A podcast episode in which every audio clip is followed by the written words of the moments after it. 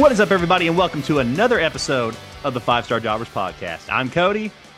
And I am Steve Blackman's scriptwriter. All right. Okay. They're starting to get a little bit better, but still I mean, got that one's a little that one's a little attitude era niche. So you know, Yeah. if you don't know who the lethal weapon Steve Blackman is, then you're not going to understand what gold I just laid upon. But exactly.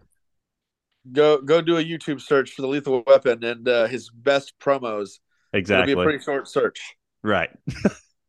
but we are excited to bring another episode to you guys. We have another guest on the show. We're excited that he's here. So please help me welcome to the Five Star Jobbers podcast, James the Gator Grimm. James, thank you so much for being on the podcast here with us. Oh, absolutely. Thank you so, so much for having me on here.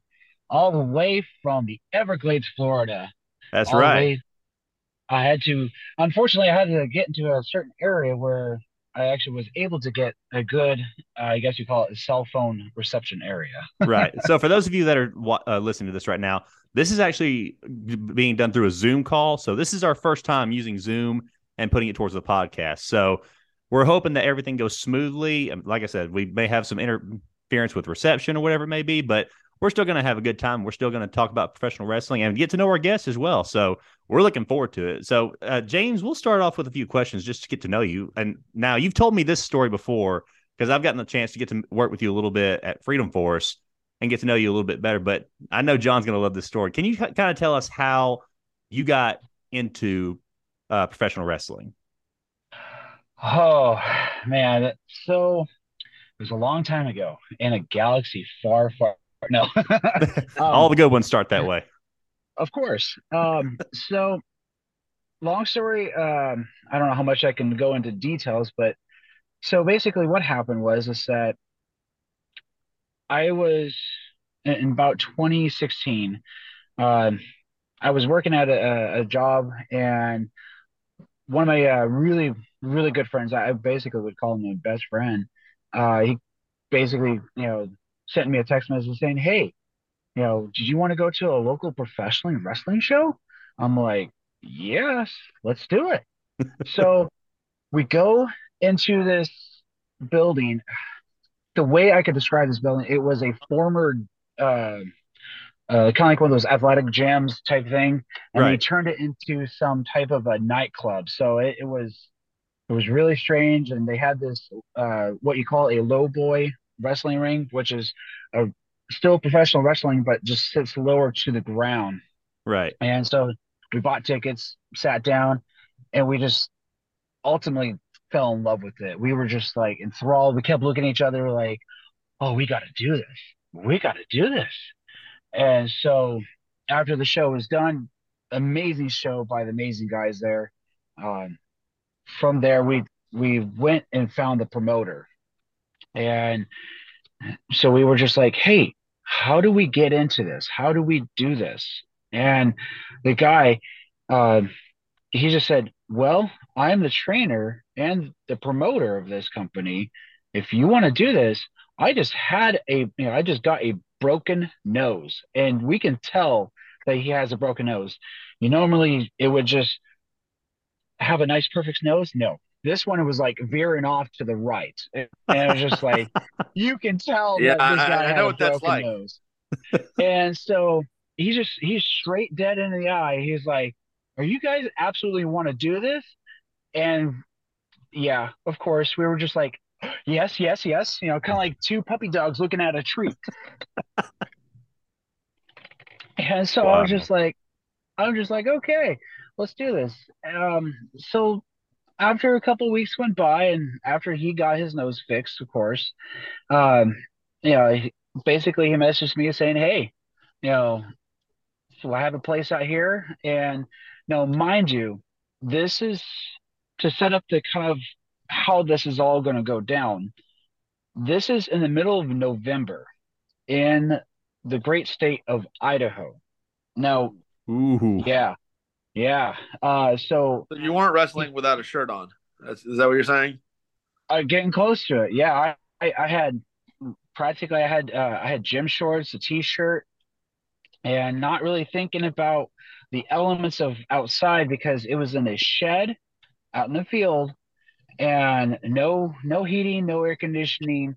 It was just a regular shed, and oh, so he had gosh. the oh yeah, it had the whole entire ring set up, um, and you can tell that there was already kind of like like the frost on the actual mat itself. Oh gosh.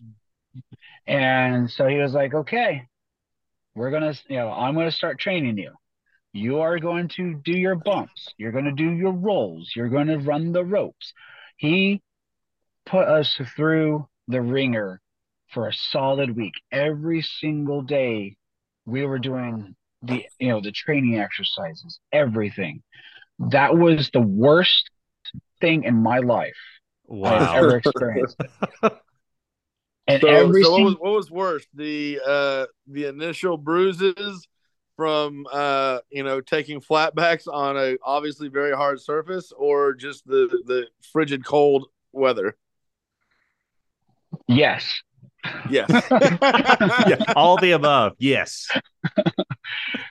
Yeah, it was it was extremely tough. Uh, every single day, he kept asking me, "Do you still want to wrestle? Do you still want to keep going?" And I told him, "Yeah, I wanted to. I wanted to be determined. I I, I wanted to do it. It Wow. I yeah I it the within the first day after the first day, I immediately went to a local uh, sports shop and I bought knee pads, elbow pads. I made sure that I was more prepared for the next day. Of course, that did not work because it still hurt. Everything hurt. So that's the thing that a Um, lot of people don't understand, especially people that are just getting used to professional or getting into professional wrestling, I should say. They don't understand how tough it is just from your first week of training going into it because no matter the trainer, you're going to get put through the ringer with taking bumps, running the ropes, and everything. And so it's not an easy thing to go through, no matter how Yeah, many even times if people. you even if you hit a clean flat back, it's still gonna it's still gonna sting. And when you're brand new to the business, you're not hitting you're not hitting a clean flat back on your first few times. I mean, you're you're you're nervous and you're tight, you're tense, and you you don't you know you're doing something that your body and your brain is telling you're you're telling your body to do something that is looking back at you saying, no, no, no, we're not supposed to do that. that that's, that's the opposite of what we want to do right now. right. And you mean you know the guys who are doing it, you know, 300 days a year, it doesn't. It's not like it doesn't hurt. They just build up a tolerant, you know, a higher tolerance of pain. Right. It never it never stops being, you know, hard on your body. And that's yeah, I think most people who are not, you know, fans and don't watch, they're, you know, the very casual professional wrestling fans of, you know, I've had a lot of conversation with a lot of casual wrestling wrestling fans lately, and it's it, the the different level of understanding of what professional wrestling is and what professional wrestlers do uh, between the casual wrestling fan and the avid fan is is night and day. Exactly. But Yeah, Uh, and the oh no, go ahead, go ahead. Yeah, go ahead, Jay. I was going to say is that the craziest part is is that for for both myself and my best friend when we first started doing it, um, within the first two weeks we were training, um, you know, it's kind of a gross situation, but he, he uh, actually hyperextended his knee just Ooh. by, yeah, just by jumping off the second rope and landing on his feet. He hyperextended it. Oof. Golly. And so that's what uh, that's what put him on the uh, on the bench for for about two two and a half months before he can really start all over again. Wow, that's see, and it's simple things like that that can cause Little- yeah. injury if you're if your body's not acclimated to doing that kind of like intense. I- I'd, I'd call it a workout just because it is in a way. Like if your body's not used to that kind of intensity, then you're not going to be able to do any like just the simplest stuff like that. Like I think of the famous injury with uh, Psycho Sid. Yep, that's exactly what I was thinking about, and that thing Exactly. was gnarly. I mean, I I remember watching that on live, you know, Monday uh Monday Night Nitro, Right. and oh, like I, I like I almost I almost threw up because I mean, it looked like his leg was about to come off his body. It does. It did. Yeah, yeah, it- it was yeah. flipping around. It's crazy. So, in those years of training, and even in your career now, what would you say has been your biggest challenge, like throughout your years in professional wrestling? Um, I would definitely say now is just you know trying to keep uh you know just keeping everybody in in the know of hey there's professional wrestling here there's there's you know the local professional wrestling group come here watch this. Yeah a lot of people don't realize that you know what they see on tv is, is not just the only product out there. There's ones out there doing charity events doing fundraisers doing you know just a normal local show you know at your gym.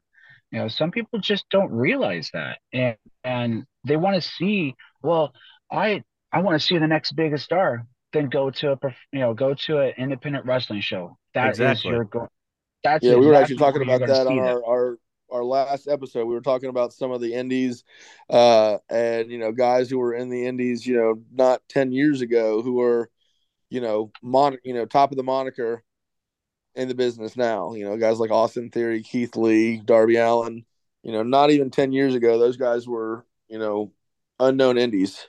Right, and that's where they all start because not everybody that you see on TV immediately got their start on TV, and that's what fans have to understand, especially the casual wrestling fans. Not everybody that you see on TV made it because they were on TV from their very first get go. It took guys a long time before they could even get to that point. And so going to an independent show, you never know. You could be seeing the next Bryan Danielson or the next Brock Lesnar or whoever it may be. Like go, go and support your independent shows. Like well, it's just like just like live music. You know, it's you know nobody nobody in a band makes it. You know, they don't just record and then you know somehow get onto Apple Music or Spotify, and then the rest is you know it, there's there's live concerts, there's live shows, and you know bands uh you know evolve over time and, and get sharper and better and same thing with professional wrestlers and professional wrestling promotions um you know there's all kinds of different flavors and styles and yeah you want to see you know people like to have their their indie bands and their bands that you know oh you know you you guys should hear this person it should be the same thing with professional wrestling where it's you know people eh, get excited about any professional wrestlers, you know, and who's going to be the next one who who makes a big break. Right. Well, you know, it's like look look at um, you know, even the guys that were top guys and then they went back into the independent wrestling, you know, they are full of information. So any you know, professional, you know, if anybody that wants to seek out to be a professional wrestler, you know, go to the shows, help out.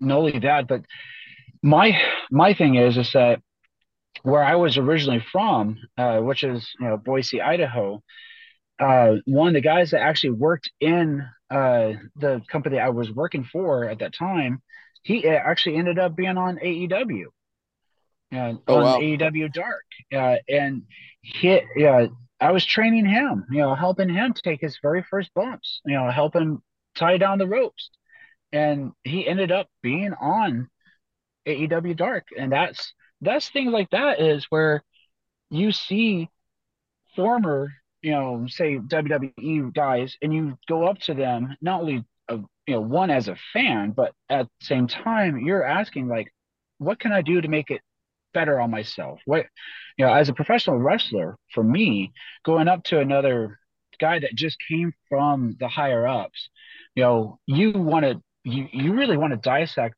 you know, what their knowledge is and say, hey, what do I have? Uh, what do I have that's good? What is bad? What can I improve that can be better? And right. what I what I like about it is that some guys they change. Uh, for example, let's look at obviously Cody Rhodes. He left on bad terms with WWE and he went out and he proved himself. He can yep. be the next top guy. And that's the type of people you want to see in the independent wrestling is what are they doing to improve themselves to be back on top right but yeah i mean that's, that's, what no yeah yeah go ahead go and that's something that i've always been you know kind of curious about is, is that what are they changing or how can they change to the you know to improve themselves. To me, it's it's strange. Uh, is that some guys, for some wrestlers, you know, they they stick with a certain, I guess you call it a gimmick or the type of the person that who they are, where they got off of that popularity, and then then they stuck with it, which is great because if they're known for that, stick with it, but evolve with the you know what you're what, who you are and what you and what you play. I guess you call it that. Right. Um, you know, for me, if anybody ever saw me the very first time wrestling, I'm a completely different person now than what I was then. Very Yeah, man. interesting. Would you say? Would you? I mean, and I, you know, not having actually seen you in my, myself personally, just I asked the question. So, would you say that as you've evolved, are you more genuinely yourself? You know, turned up to that, you know, level eleven, uh, Spinal Tap reference, um, or you know, or or have you just better understood the character that you're that you've put together? Is it like I say, is it more of you coming out in the character? Or is it just you know as as you build a character and you understand the character more as you're developing it that it becomes you know m- more finely tuned I am going to say it's it's both. I've it's personally myself that's cranked up to more of 88 miles an hour. I I finally get to really be myself. Um, not only that, but I it's also evolved the you know the character that I am. Uh, it was some. It's been a I guess you call it a a kind of like a, a pet project of of for myself. And when I was given the opportunity, saying, "Hey, go do this," you're you know go you know I was given the okay to go where I wanted to go. Then yeah, I cranked it up to beyond 11 and went for it. And and so I what you see when I come out of the curtain, what you see is, literally me. It's the real me. It's the 100%. It's not it's not something that oh I'm you know I'm just this guy that comes out and you know do you know do my thing. No, that's that's 110% right there. You know, I I I, I get hurt. I get mad. I I am extremely happy. I you know I, I like you know the crowd. The crowd. The crowd is what powers me sometimes, especially in a moment where it's like like man, I can't. You know, it's like I can't do this. I got to get up. You know, it's you know my back is sore or my knees are sore. But when they're like really into the moment of of where I'm going, then that's like the pain. It's like the numbing sensation is gone. It's just I just I'm a go. You know, I'm going 88 miles an hour. I'm I'm I'm Flash Gordon it out and just go. Man, that's Flash. awesome. oh savior of the universe I'll be honest, I've only seen maybe like a couple episodes of that, but I need to watch it more at some point. But so where so i got i've got to ask so now you you, you said you're uh, you're an idaho boy yeah, I I was. Um, and you're and you're the gator yes, so there's a story there and i, I got to hear it absolutely, absolutely. So, uh, originally, uh, yes, I I was from Boise, Idaho. Um, you know, if if anybody's out there in in podcast land, I guess you call it that. Yeah, you know, it came from the the blue turf of, of the Boise State. Yep. Um, but now, yeah, uh, basically, uh, long story short, I was originally called the Tree City Giants. Uh, and what that was is that uh, Boise, which is uh, a French, derived from a French word, means la bois, means the trees. Uh, the the valley of where um, Boise is and a couple of the towns is just full of trees, and so I was dubbed, named the Tree City Giant. Uh, one of the uh, one of the announcers back there, uh, way back in the day, he kind of gave me that name, that nickname, and I was like, yeah, I'm going to take that and I'm going to run with it. Uh, that fits mighty perfect. But still, on the inside, it was just kind of like, who's, you know, like still, who is the Tree City Giant? You know, what is he doing? Who is he? You know, how does he live and breathe and so forth? Now, you know, a couple years ago, I moved down here. You know, now I'm in the, uh, you know, I moved down here and I was like, okay, you know, I, I've been exploring Florida quite a bit, uh, and then I finally found myself. I I was like, this is what I want to do. This is how I want to roll with things, and and so after after I kind of like finally gave me, you know, was given the opportunity to go ahead and, you know, let go of the Tree City Giant, you know, monarcher, I guess, or the nickname. I finally let I was able to let that go. I finally found myself deep, definitely deep in the Everglades because it was kind of like, I guess you call it. It was a coming to moment. You know, it's like nobody understood, you know, what the Tree City Giant was. But then I finally found what I was looking for in the deep of the forest. And so I finally I finally said, Yeah, this is who I am now. You know, and, and then the rest so is I, history. I the literally the rest is history. And so what you see is now who I truly am. That's amazing, man. Right and, and, kind of going off of that, you know, you've been doing this for how many years now? Since uh, about 20. Well, I started, uh, so November of 2015. I debuted in March of 2016. Okay, so so almost 10 years now, I guess you could say. But where do you see yourself going from here now? Like, what what is your plan going forward in your career? Uh, without saying too much about it, I guess.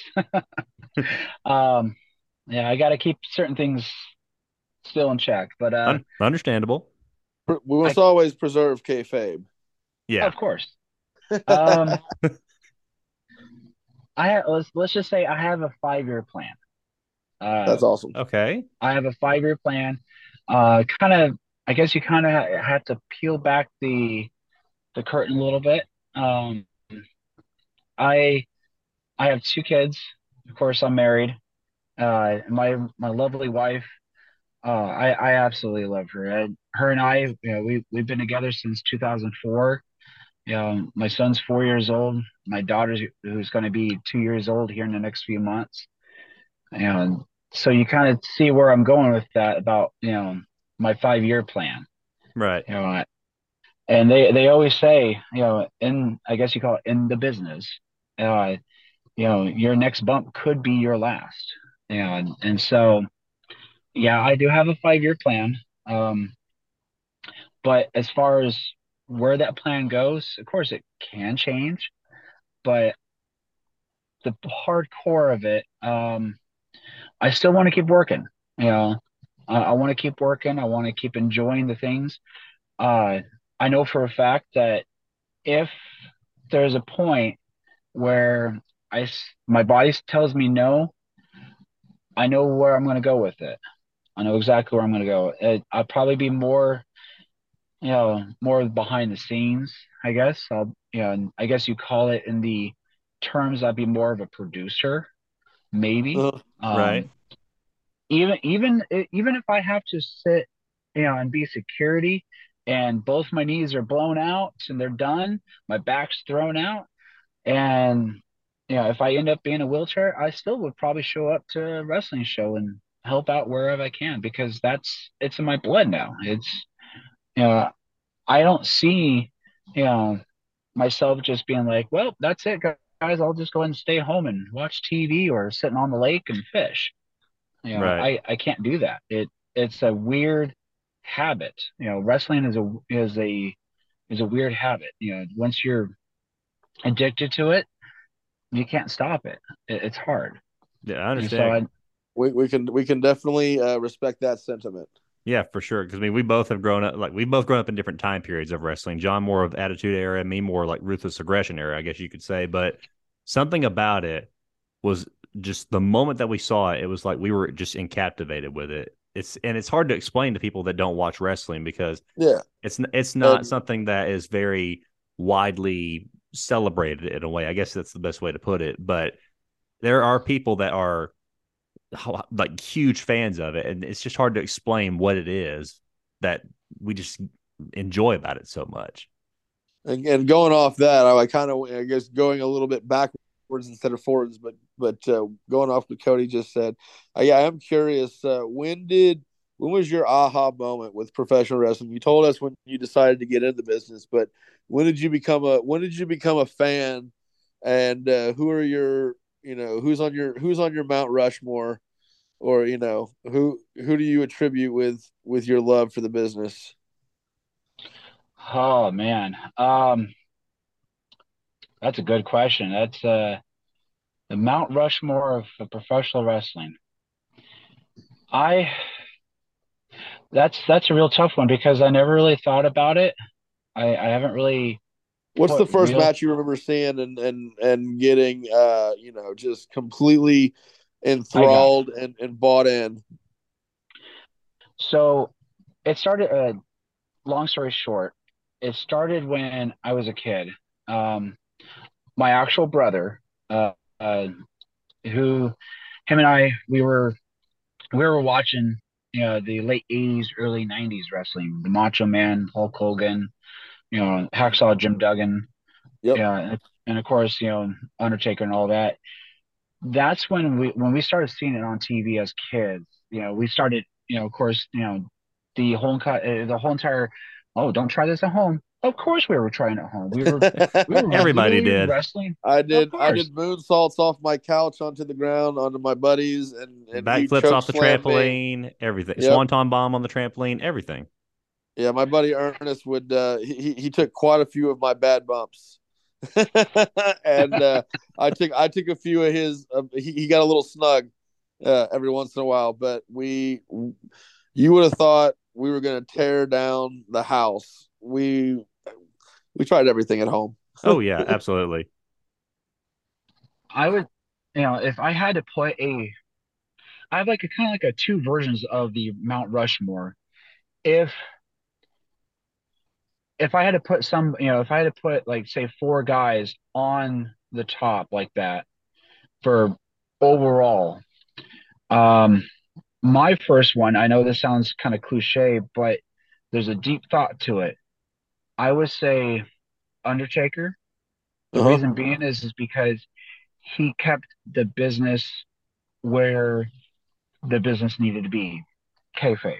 It was. Yep. Yep. He was the living, breathing gimmick style, and he he worked hard at it. He made sure that everything was was given to him who he is. You know, kept it straightforward. Um, I would say one of the more interesting, like a heel wise, I would definitely say probably Ric Flair. You know, this you know the type of the strutting, you know, alligator boot wearing, Rolex wearing, you know, kiss, kiss stealing, wheeling dealing, son of a gun. Plane exactly. ride, jet flying, kiss stealing, wheeling dealing, son of a gun. Yeah. Yep. And everybody, no matter who it is, you can go around and go woo, and everybody knew exactly who that is. Yep. Oh yeah. And that's if you can cement yourself in in anything as far as certain sayings, certain the way you act, he is the guy that was able to make that happen. Um I like. I, uh, say, I always like Ric Flair's quote is you know for his longevity of his career. Uh, you know, he refers to himself as Space Mountain in many different inferences, but one time he said, yes. uh, Space Mountain may not be the newest ride, but it still has the longest line. Yep. Yeah, uh, exactly. and, you know, God bless Ric Flair. I mean, that, that, yeah, no, I mean, you talk about a guy who, I mean, let's say, he's he's he's been important to the business for over 40 years like 50 we're 50 years now absolutely nobody else nobody else has that longevity. Yeah, and I agree 100 percent with Undertaker as well because I mean it's like you were saying he never broke kayfabe. He was always true to the character. Yep. Never let anybody in per se to what was going on behind the scenes. I mean he was the true epitome of never breaking the character. Yeah, and it was and it was hard for him to finally finally said okay, you know, come on in. Right. You know, it was it, I think it was the most one of the most hardest things for him to do. Right. And it's and still kind of hard for him now, especially with interviews and stuff. Because I mean, he's doing these shows all across the UK where it's uh, the One Dead Man show, I think is what it's called. But mm-hmm. even then, it's still hard for him to like convey that because he he wasn't the best talker.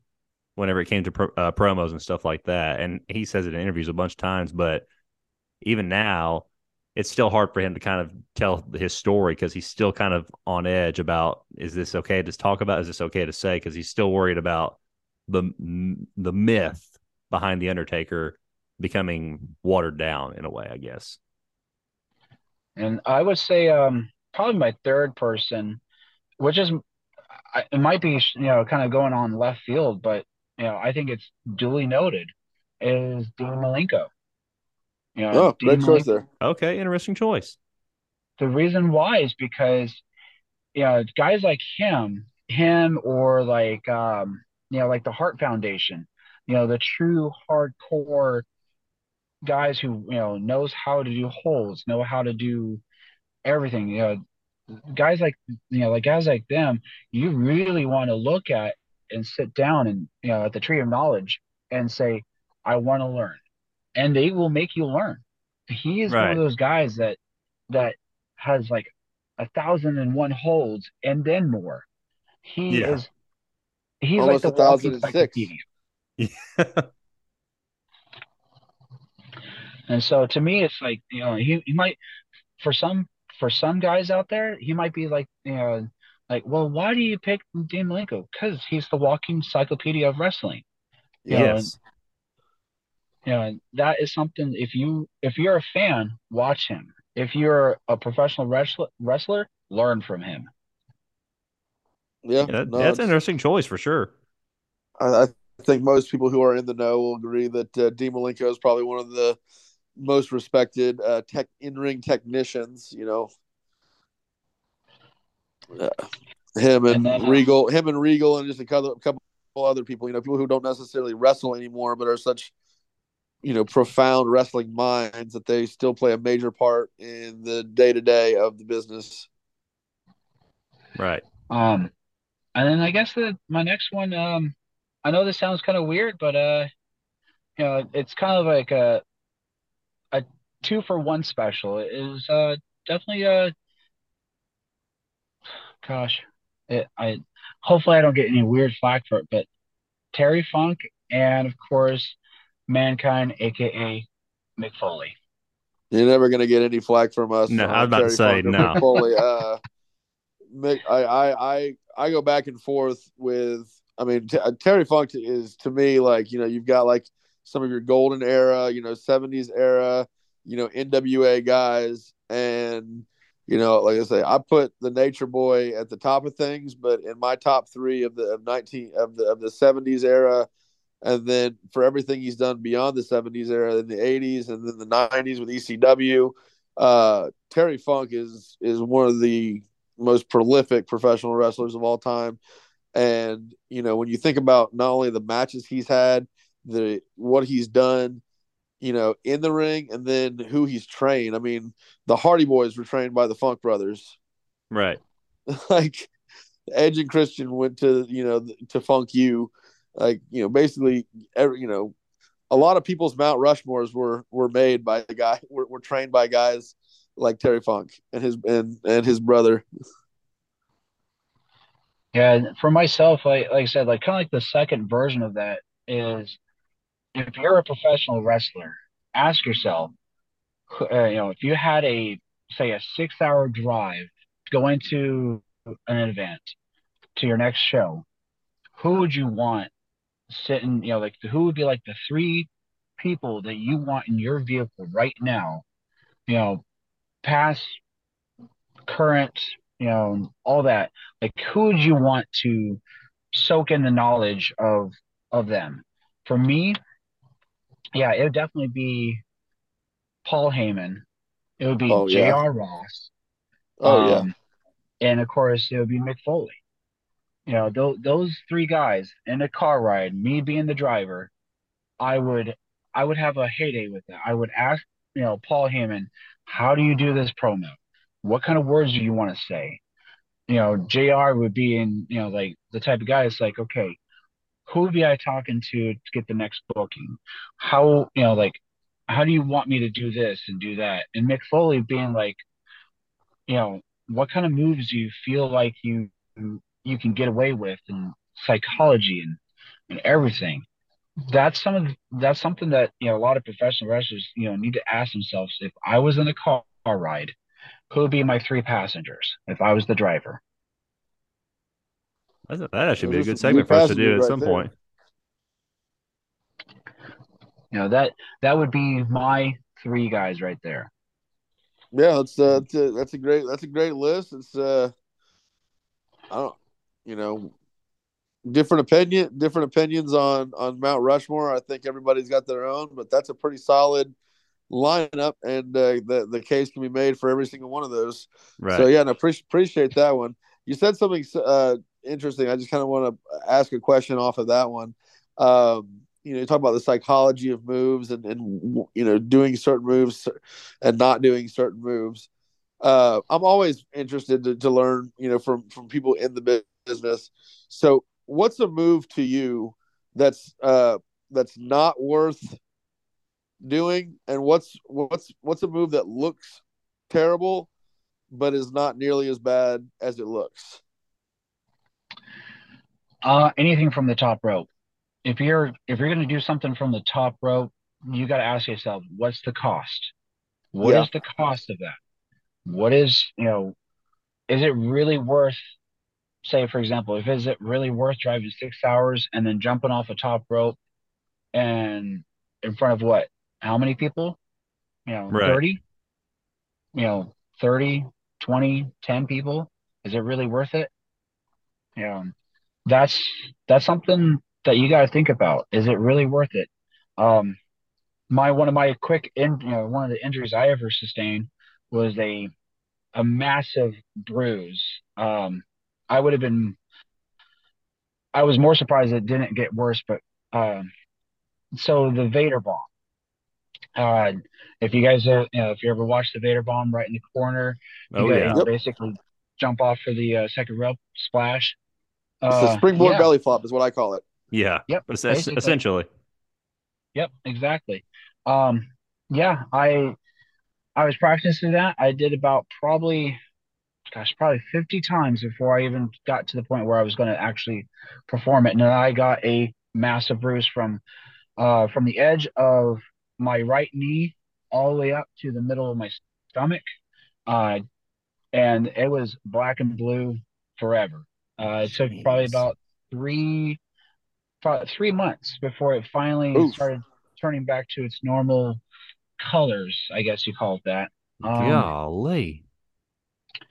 The other thing too is, is that you know another cost effective situation is that you know what what is the safest moves and what's the most impactful moves. Um, one of the favorite, you know, one of my favorite moves I love doing. It's comfortable for me. It's comfortable for everybody. Is the bear hug slam. I enjoy that. It's it's easy. It's controllable. Um, you know, I, I love doing that. It's it gets the crowd going, and it's a good move to you know to take and to give.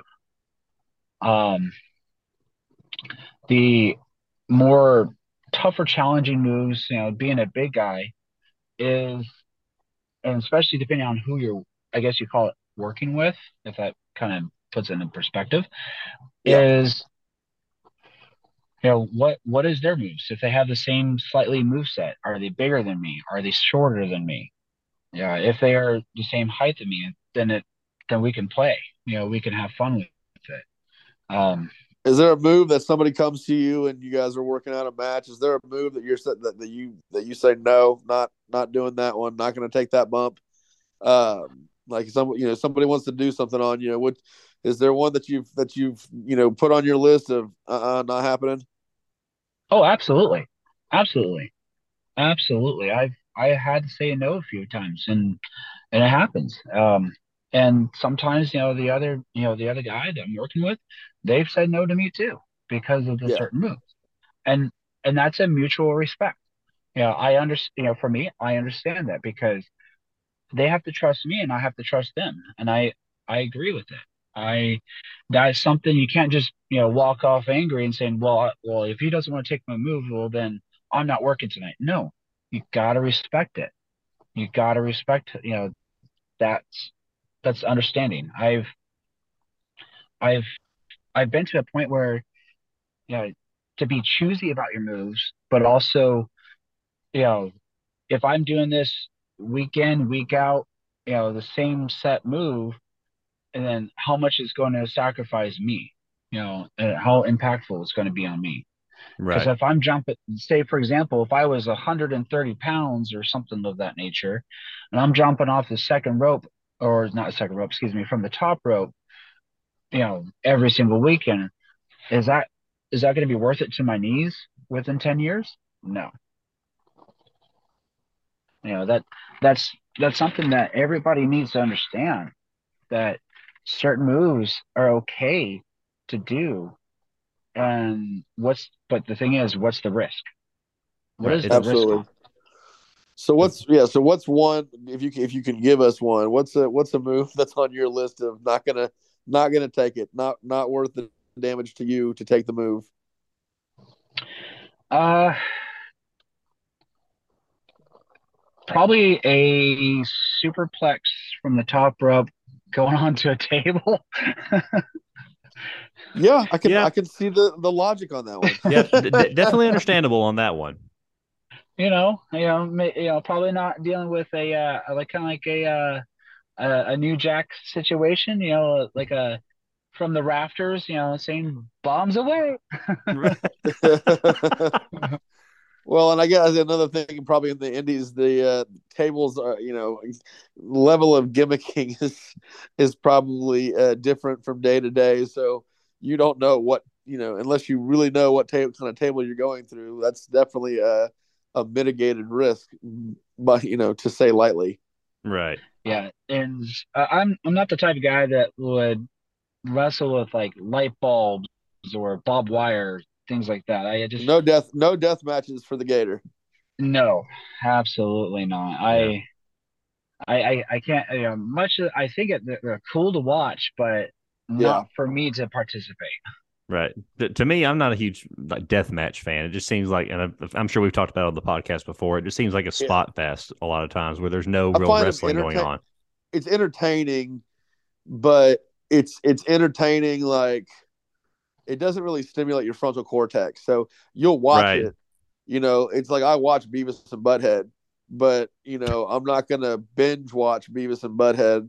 You know, like I'd binge watch Breaking Bad or I'd binge, you know, Right. something that that has storytelling, that has psychology, that has ups and downs and pulls on your, you know, mental, you know, emotional, you know, mental heartstrings Right. uh, you know, good professional wrestling takes you on a full ride.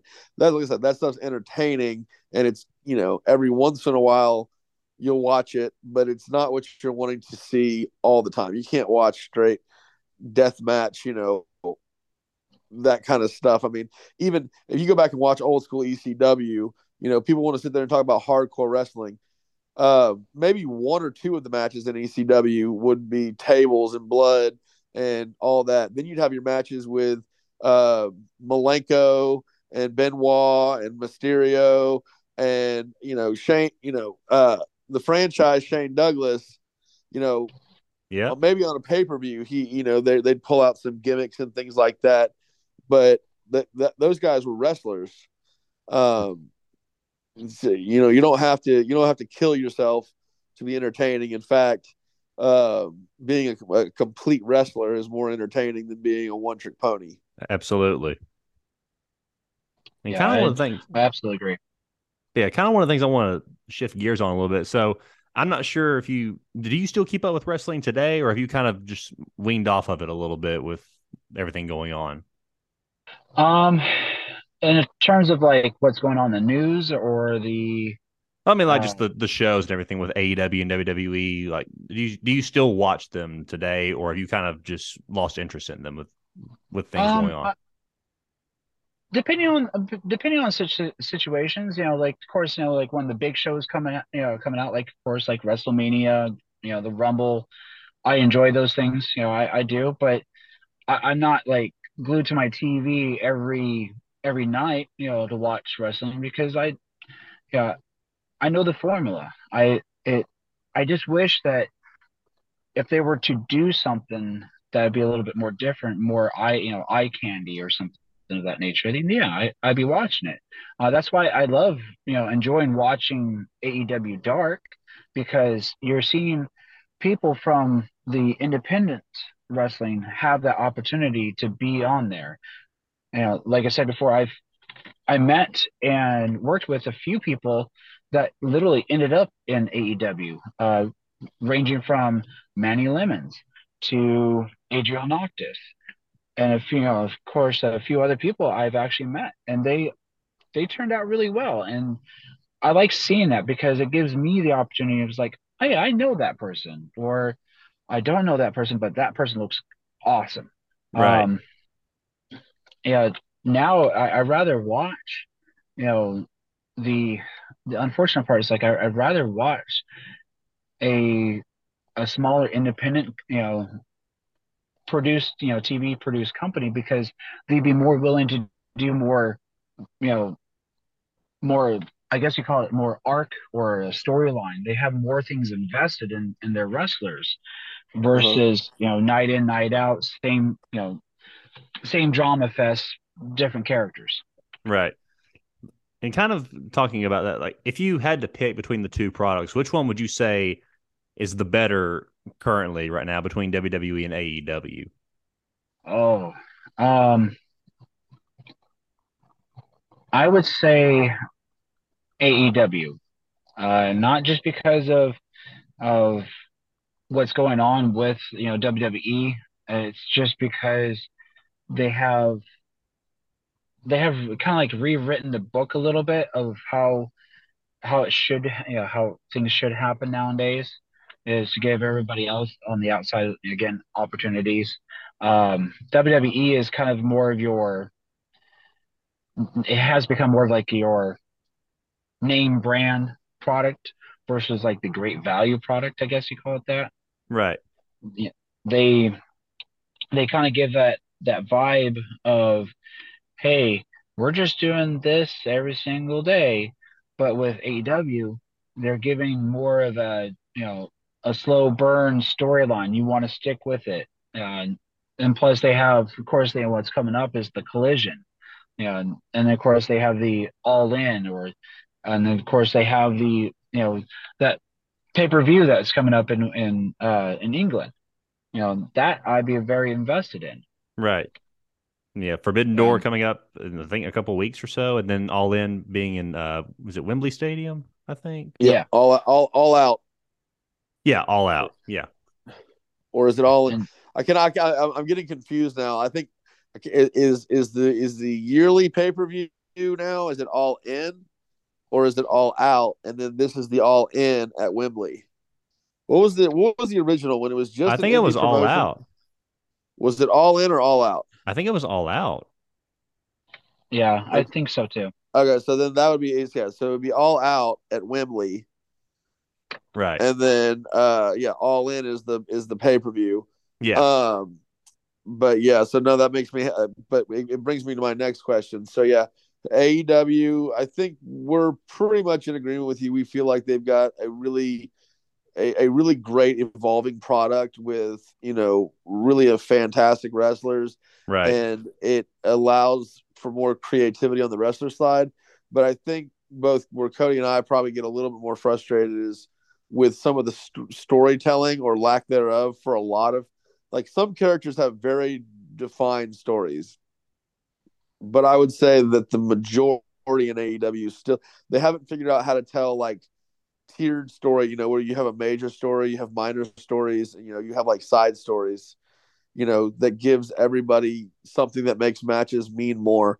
But to ask that, I got to ask this question: um, CM Punk or the Elite? Which side do you take? Oh, um,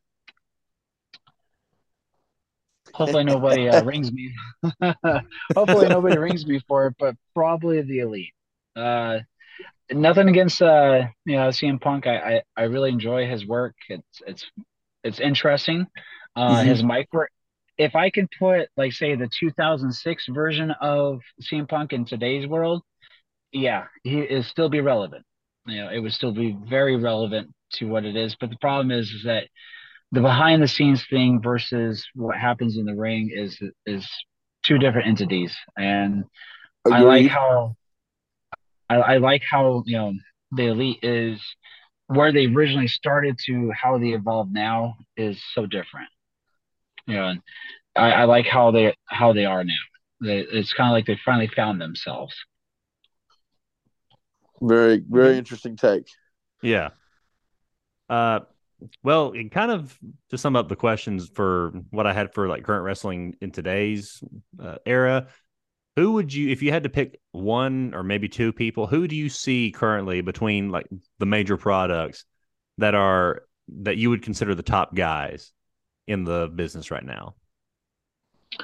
Uh, with WWE right now, I would say, um, I know this is kind of a go-to moment, but uh, probably Roman Reigns with the whole entire storyline with the uh, with the bloodline. It's absolutely phenomenal. It is. It's a, been a slow burn, but it's been a a major. There's some points where it's been a major payoff. It's been excellent for that. Um, I would say you know their whole entire line. I, it's perfect. Um, I do like how with AEW, gosh, because my my thing is it's like they there's never been to me ever, ever since Cody left there hasn't been really a to me in my opinion there hasn't been really a a real top guy.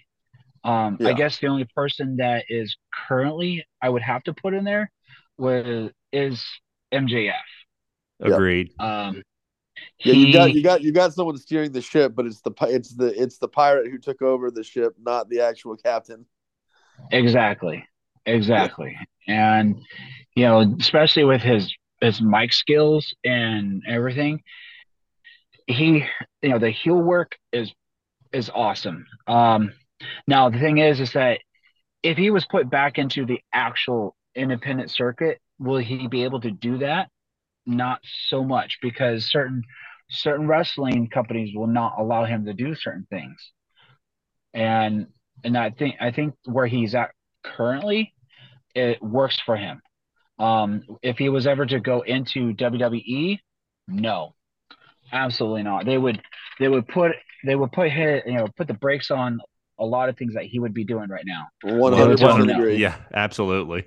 Like I every time I hear him say the bidding war of 2024, I go, buddy, if you go to WWE, consider yourself relegated to the mid card, and exactly you'll never you'll never be as over again. You'll pretty much uh, become another Miz. Because exactly, and, and, truth be told, like I mean, I, I I even think that you know you can tell that eh, Tony Khan did was not ready to like give MJF full reins until the brawl out and you lose, you know, you lose the elite temporarily, you lose CM Punk temporarily. You've got a cluster in your back in your back office. At, at that point, it seems like okay, well, who am I? Who's going to be my champion? Who's going to be my, you know, who's going to be my my talking piece uh, right now while all this stuff's going on? And you had MJF, you know, he was he was he was doing some heel work, but like how they've let him, you know, they've released the reins on him and they've let him go full bore ever since all out. Uh, and it's been perfect for him. And it's been great. And what's hilarious now is I love watching the uh, post pay per view interviews because you yes. know you had the, the legitimate reaction of you know when CM Punk was going off, you had Tony sitting there basically like I mean, his eyes were bugged out. Yeah, just bug eyed. like, oh my gosh, I don't want to be here right now. He, I mean, like, he, I mean, it, it, I mean, it was the, the most uncomfortable a human being could be. silently, that there he was, and so now it's like they make fun of it. It, it seems like they they're they're playing with it every time because in these last two, you know, uh, post media scrum things that they do, where you know MJF goes off you've got Tony Khan doing the exact same thing that he did with CM Punk, where he's just like, "Oh my word, I can't believe they're saying this," and I'm yeah. sitting right here, yeah, just sitting there, just sitting there munching on a pickle casually, and then just going off on everybody and everything. it's perfect too. I, Yeah. that's how I like it. And the only my only drawback about Tony Khan, and I, yeah, I, I like him a lot because he's he's changed the business. That's that is a We'll get. We, we, thing. we will. I, I've been a big uh, criticizer, also endorser, but I, I I- I like to say that I'm an equal opportunity uh, offender. Uh, but I just am nuanced. But yes, no, we, we we have done quite a bit of criticizing of Tony Khan. So don't don't don't feel like John more so than me because if you go back and listen to like previous episodes, there's always a hot take on Tony Khan at some point. Oh, Cody's just Cody's just a, you know a, a beam of sunshine and on a you know on a bright day. Okay, and I'm just an old I'm an old miser who you know a grizzled old fan with nothing better to do but witch and moan. My yeah, my only thing is is that with Tony Khan is is that they don't need to, you know, I guess advertise saying, "Oh, Tony Khan's going to make a major announcement next week on Wednesday." yeah, exactly. just do it. Just go Yeah. out there unexpectedly. It'll make the you know it'll make the crowd question, saying, "What's going on?" Same thing with um with re- you know, with uh, WWE. Every time The Triple H W- comes out, Yeah, he would always Yeah, come out and address the crowd. but they just don't advertise him. He just does it. Yeah, and it would be uh, if it is if it's something that's out in the left field, yeah, you know, just do it. For me, it's like when um, I, I know this sounds a little weird, but like when Vince had to, in quotations, temporary leave, uh, and things changed really quickly. That was that was needed. You know, I I much as I like Vince, but I feel Vince's time needs to be done. You know, it, it Needed needs to done. Is done. he needs to be done. Um, it- it- he did excellent for the world of wrestling. He put things on the map. He set the bar really high, Yes. and I feel that you know, that Triple H is the perfect guy to take over the reins. Agree. One hundred percent.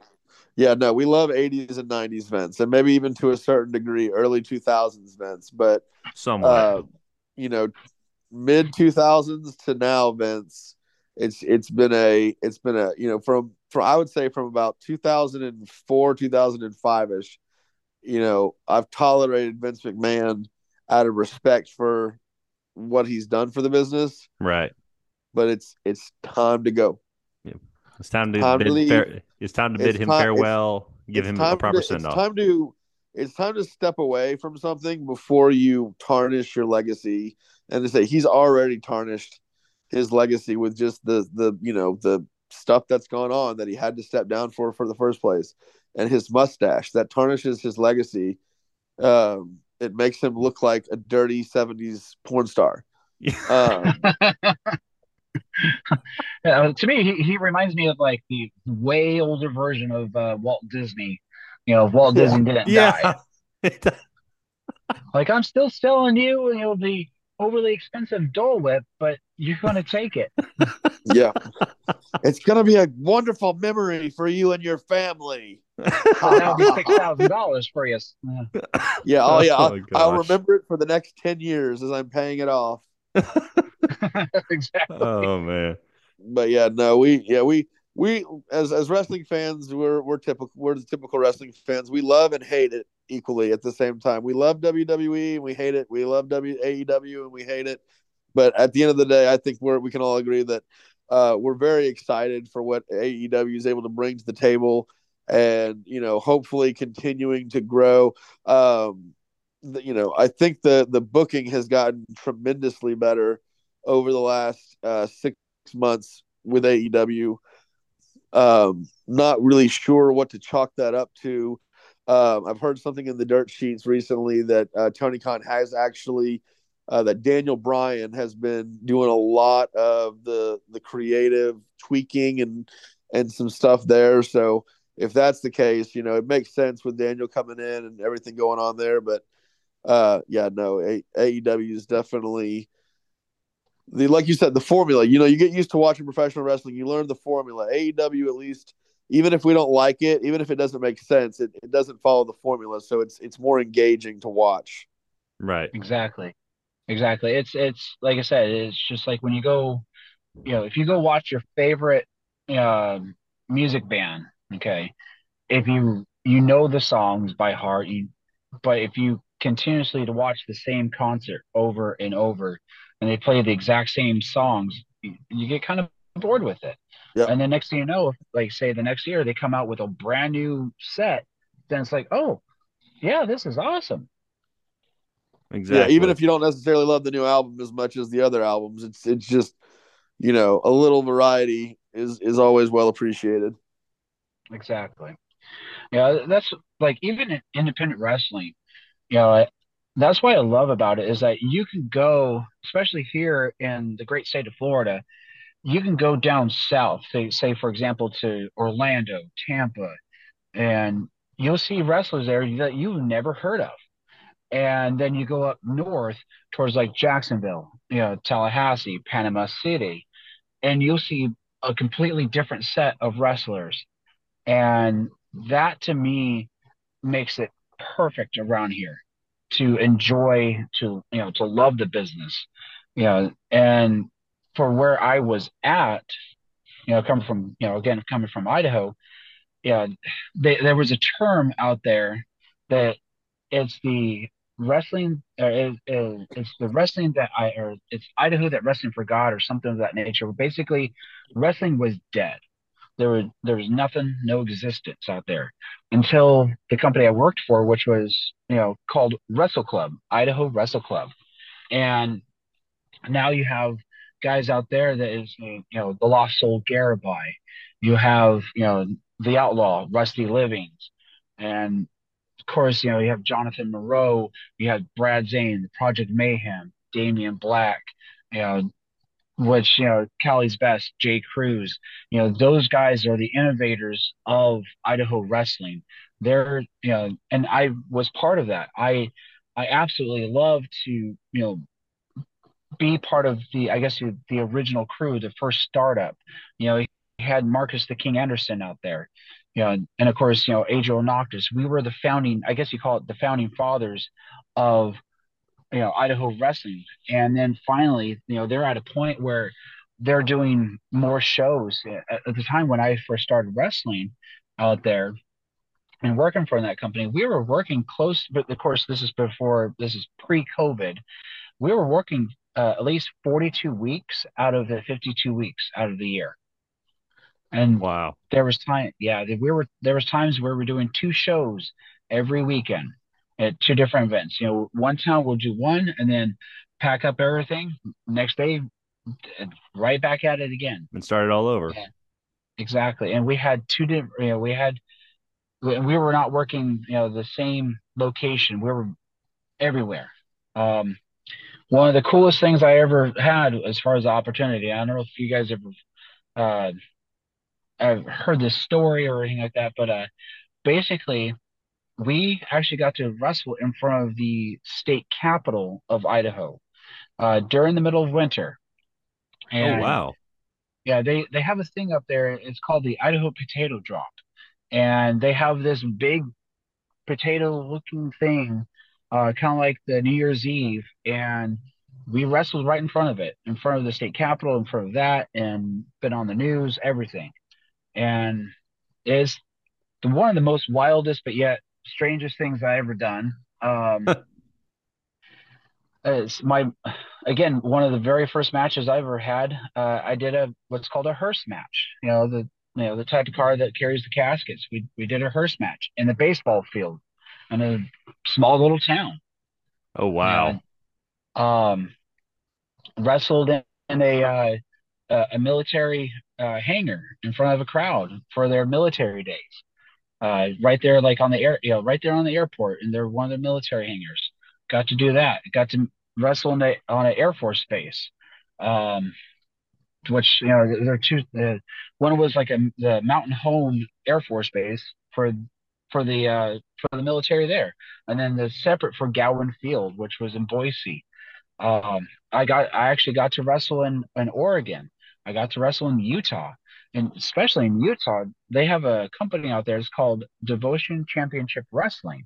The those guys, you know, it's run by Manny Lemons, and he'll bring in uh, guys from you know formerly from WWE, AEW, and they do a bunch of classes and and it was a major opportunity to have that and and for both companies like that i i absolutely thank them for bottom of my heart to give me that opportunity to, to let me be in their ring and and show them what i can do and now being down here in florida yeah i you know, being with like freedom force wrestling that is a major opportunity yeah and i thank them every single day for for allowing me to be in their their locker room. Right. And I've been able to take in a few shows from Freedom Force Wrestling and get to meet you and some of the other guys there, along with Bill. And I absolutely Shout enjoy. Bill. We love you, Bill. Yes, thank you, Bill, for coming on the podcast with us. Uh, I just am so thankful that we have those kind of promotions that are family based and are not too like based like based on death type matches and stuff like that. But just to be able to go and bring families and to be able to enjoy professional wrestling because a lot of families don't really like to take their kids to professional wrestling because they associate it with that kind of stuff to where it's too violent or too gory or so much blood going on and everything but th- that's not what professional wrestling is and i'm so thankful for freedom force and for all these other different promotions like hope championship wrestling uh, i'm sure i'm forgetting a few others but i'm just thankful that we have those type of promotions to where you can enjoy professional wrestling but not be afraid for what's going to happen or to see something that you're not too comfortable with. Exactly, and and I, I understand that you know there's companies out there that will have their own version of what wrestling is, and you know for me, you know being with Freedom Force Wrestling, I I like to have a good, clean fun. You know, I I, I personally enjoy it that way. Um, yeah, I, I get it. You know, not every wrestling company will, you know, they'll offer something, and not everybody will be agreeing to what they want. You know, what it, you know, it's kind of like watching a movie. Do you want to go see a PG thirteen or or a rated G film, or do you want to go watch a, a rated R film? Right. You have that choice. You know, as a wrestling fan, you have that choice, and it, and it's nice. You know, and if they advertise it as such, that's fine. You you know, as a wrestling fan, if you want to take your family and watch a um, you know, a, a rated G film, yeah, you have that choice. And I you know, for me, I leave it up to you know to them what you know what do they want to expose their children to you know it's the parents choice on that end for me it's the same thing you know being a, a wrestler i want to be associated with certain wrestling companies that you know, what does it affect me personally? Not physically, you know, body wise, that's another thing. But what, you know, where do I want to go and who do I want to associate with? You know, that's something we, you know, you, you kind of have to be choosy about because if there was something that you did or something that, you know, that happened to you, then you kind of have to carry that. And right. you have to, you know, you have to answer some questions. And for me to go out there and be like, yeah, I worked with this company and this company, and they're like, oh, you're you're with that company, and I'm like, yeah, hmm. Are you going to do that here? No, and how can they trust? Right, exactly. You know, well, whether it be, what, yeah, whether it be a, uh, you know, like a, a rated G or a rated R type of a wrestling company, I guess if we call it that. Right. Well, James, thank you so much for being on the podcast with us. To kind of close it out, we thought we'd have a little bit of fun with some rapid fire questions. So I'm just going to ask you a few questions, and you just say the first thing that pops into your mind, and then we'll kind of just close it out from there and just have a little bit of fun to end it out. How do you? How's that sound? That sounds amazing. All righty. So first one right out the gate. Favorite wrestler? Uh, Mick Foley. All right. Least favorite wrestler? Uh, um, I uh, Doink the Clown. okay. Know. Good, good one. Uh, uh, actually, uh, actually, uh, Chris Benoit. oh, okay. All right, I got you. Understandable. Uh, yep. Uh, favorite move to perform? Um. Uh, front body slam. All right. Uh, go to comfort meal. Hamburgers. Ooh, good choice. Uh, favorite entrance theme song. Um, Undertaker's. Yeah, good. Well, which well, which one? Uh, the classic, the uh, first version. Okay, nice. Uh, most underrated wrestler. Uh, I would say most underrated wrestler. Yes. Um, Dustin Rhodes. Ooh, okay. Interesting choice. Uh, weirdest song in your playlist. Weird Al. Okay, I'll take it. And finally, dream opponent. Um, I would, I would say, can it be a dead or alive? Dead or alive, either one. Uh, Dusty Rhodes.